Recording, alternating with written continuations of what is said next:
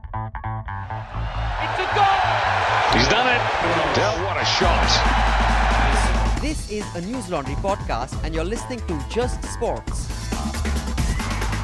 Hello and welcome to Just Sports, your weekly roundup of sports opinions and a little bit of banter between uh, Rahul and me, Rahul Puri and me. Rahul is in Singapore once again, and we are doing it over Skype. I hope the line is clear this time. Hello, Rahul from Singapore. Hello, Summer. Yes, uh, once again, I'm not once again in Singapore. I'm traveling this time. Yeah, once is, again, uh, we're doing it over Skype. That's true, and and uh, we did promise everybody that we wouldn't be doing it over Skype, but unfortunately, we are again doing it over Skype. You broke the promise, Rahul, not me. So this time, a lot has happened, and uh, on Just Sports, we will be discussing Steven Gerrard, Frank Lampard, or Paul Scholes. Who was the greater midfielder? Uh, Jose Mourinho's meltdown is happening a little too often, isn't it? United fans will not be happy. And we have a new Formula One champion, Nico Rosberg. So, is it fair to have it as a team sport and an individual sport? How does it work in Formula One? So, these are the three topics. So, Rahul, let's start. Yeah.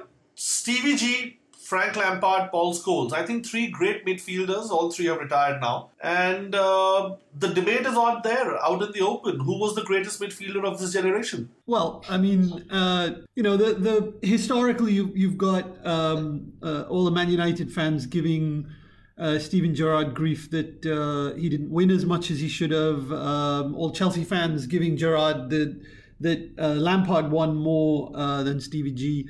Um, and if you compare um, their trophies, uh, it's absolutely true that Lampard and Scholes um, won far more than than uh, Gerrard.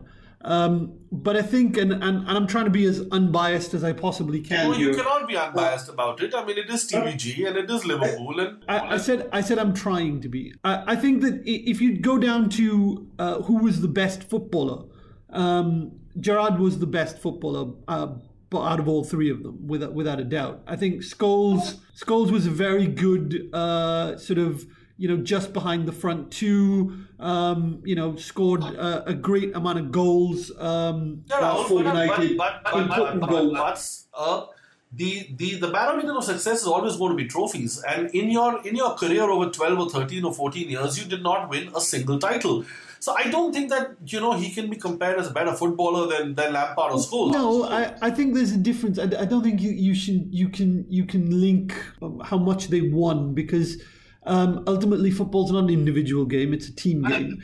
Um, and Stevie G, uh, you have to you have to understand the, the kinds of teams that he played in. Okay, let's go to the English team, Rahul. For the English team also, I mean, in the Yeah, no, but you know, for the English team also, you have to understand where he played. I mean, you know, he he he was he, him and Lampard were never were never particularly comfortable playing with each other. They were very similar. they were very Uh, similar players, and that was a problem that they had in the England team. Yeah, and and Scholes Scholes was he was just a very different player. I mean, he, he was just a a, a very very different midfielder. I, I don't think that it's a fair comparison uh, between Lampard and Stevie G and and Scholes. Scholes was a, a completely different midfielder. Um, yeah, he had an engine on him, but he he wasn't. Uh, you know, in in the teams he played with, you know, he had a David Beckham, he had a, a Roy Keane, um, and you know, the thing about Stevie G was, according to me, he was um, a little of all three of them. He was the Scholes, he was the Keane, he was the Beckham, and that, if you ask me, makes him uh, what what what made him a, uh, you know the best of, of the lot.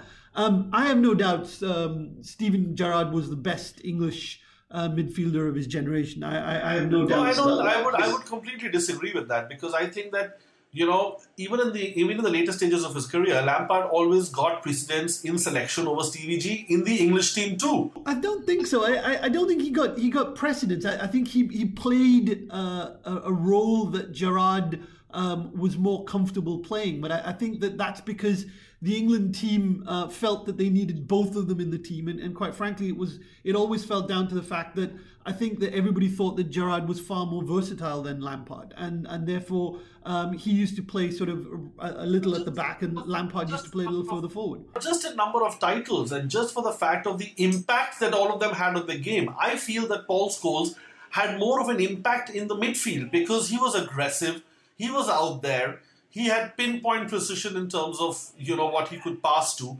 and he could score goals. So Scholes had more of an impact. He was more of an impact player. I, I, I, I completely disagree with that. I mean, I, I can't see how you can say that Scholes was an impact player um, when you look at Gerrard and, and the fact and, and look at what he did for Liverpool in terms of his impact. Now, you know, you've got to understand this is a man that played with Sinama Pongolle and, um, you know, horrendous players like that, and still somehow managed by sheer force of will to drag them to a European Championship title. I mean, you know, I, I think that a lot of people look at Gerrard as as you know, if you were to take him and you were to ask managers of that time, you asked Mourinho, you asked Ferguson, you asked the guys in Barcelona and Real Madrid, if there was one Englishman that any of them would have swapped happily, they would have happily had Gerrard. And that was why he was the best of the lot, quite frankly. Okay, we will leave it at that. I mean, I have great respect for Steven Gerrard, so I'll not argue on this one with you. I mean, he's a great guy a great footballer and a great gentleman to top it all. So I think yes. Oh yes. no, absolutely. I, I think Gerrard's legacy, you know, is is beyond the fact. Yes, he didn't win a title with Liverpool. He came I think that's what adds. I think that's what adds the romanticism of Steven Gerrard. Yeah, and I, I think that that yeah, that coupled with the fact that he played for just one team. I mean, the whole damn time.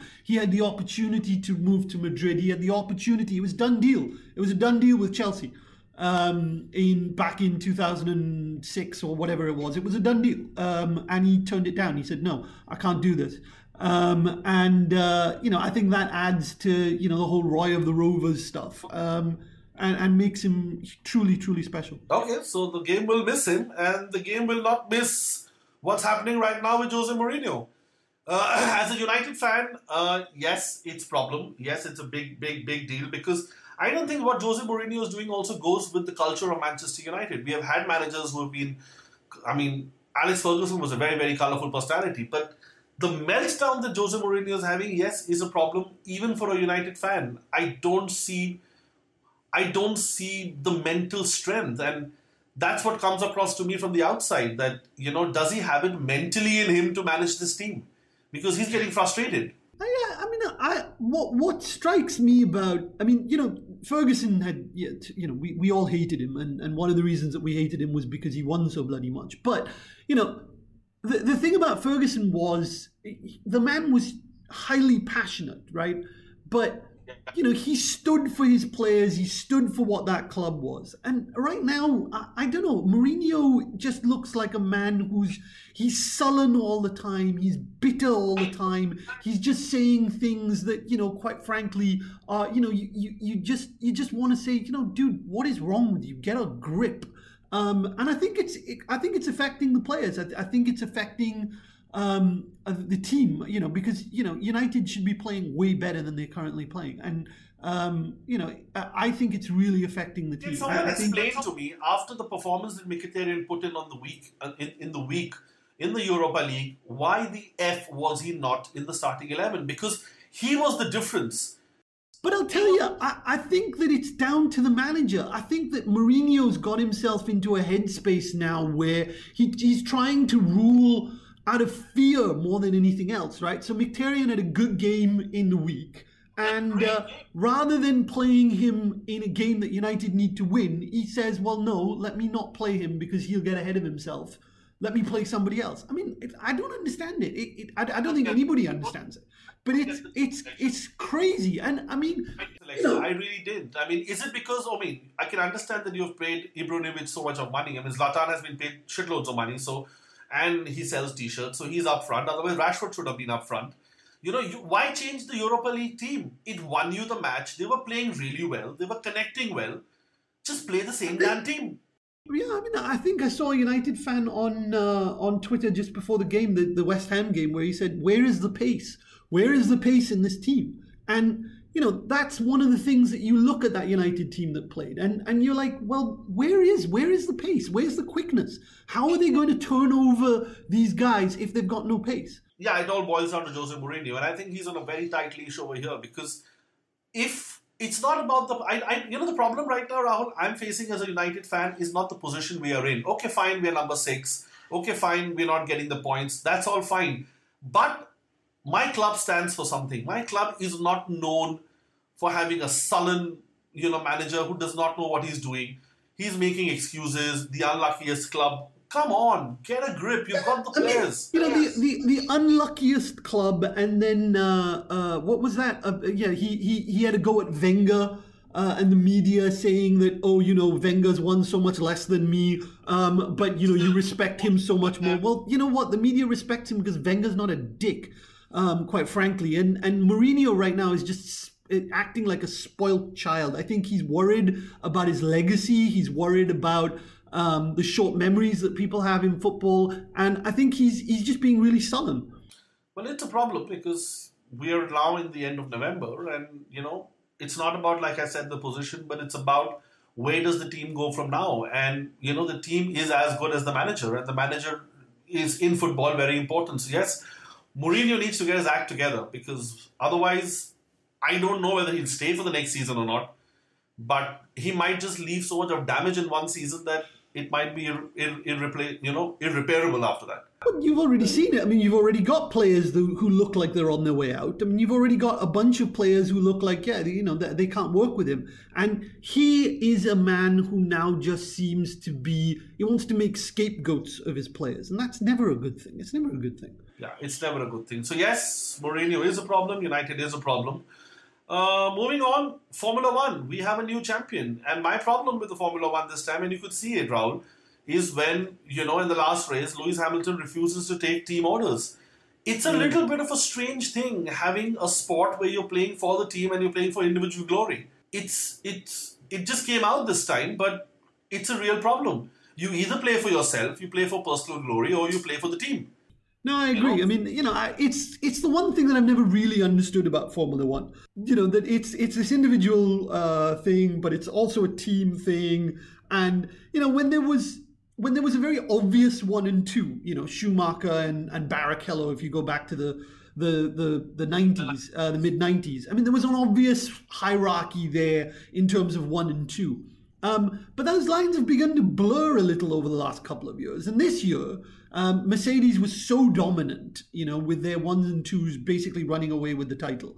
Um, and it boiled down to just those two guys. Now, you, you know, you can't expect Lewis Hamilton, you know, if he's being ordered by his team to say, you know what, let uh, Rosberg win. You can't expect him as a sportsman to turn around and say, yeah, all right, fine, I'll take one for the team he's also challenging for the title, right? I mean, he's also challenging to win. So I don't, I don't get it. I mean, you know, I, I have no problems uh, with with Lewis's reaction to that and him going to try and win the the title. What I have a problem with Hamilton was um, after Rosberg won. Uh, that's the time to man up and be sporting about it and No, go to did. him and say what he you did better than He me. did, Rahul. I mean, I mean, he did. But I think I have a fundamental problem with the way that the sport works, and I think it's time to rethink it. It's time to rethink the fact that you can either play for team or you can play for individual glory. You cannot fight for both. And this year has actually just been that's been the boiling point. Always between Nico Rosberg and Lewis Hamilton. That they've both fought about the fact who's the lead driver and who's the understudy. Nobody wants to play the understudy between both of them. Yeah, no, I agree that it, it's it's it's it's mad, really. Quite frankly, it's it's just really mad. So yes, they need to rethink that. But congratulations, Nico Rosberg. You're the new champion. You're the new Formula One champion. And But very I- well deserved, I might add. Yes, very well deserved. But I think Hamilton's going to come back next year really hard at him because he's going to be really pissed about this year. yeah, he will. But it, you know, it, it's not the end. He's, he's still very young, Lewis Hamilton, and you know, he's a double world champion, so he'll be back for sure. He'll be back for sure. And Rahul, you better be back for sure next next week. I I will for sure be back. We are not going to do it over Skype. No, why not? So that's a promise to all of you. We're not going to do it over Skype. We're going to sit next to each other and hug each other and then give you give you guys the podcast. So this is Summer and Rahul signing off for Just Sports. Uh, Rahul, you going to get me a gift from Singapore? Sure. Um, let me get you a Liverpool t-shirt. How about that? And that was the end of the podcast. I asked for a gift. I did not ask for a Liverpool t-shirt. You have a good time, Rahul. I'll catch you on the other side of the break. And like we always say, if it's a goal, if it's a hole in one or a penalty, we'll cover it for you. Take care, enjoy sports, and you have a good trip, Rahul. Thanks, Summer. See you. Bye. All the Newslaundry podcasts are available on Stitcher, iTunes, and any other podcast platform.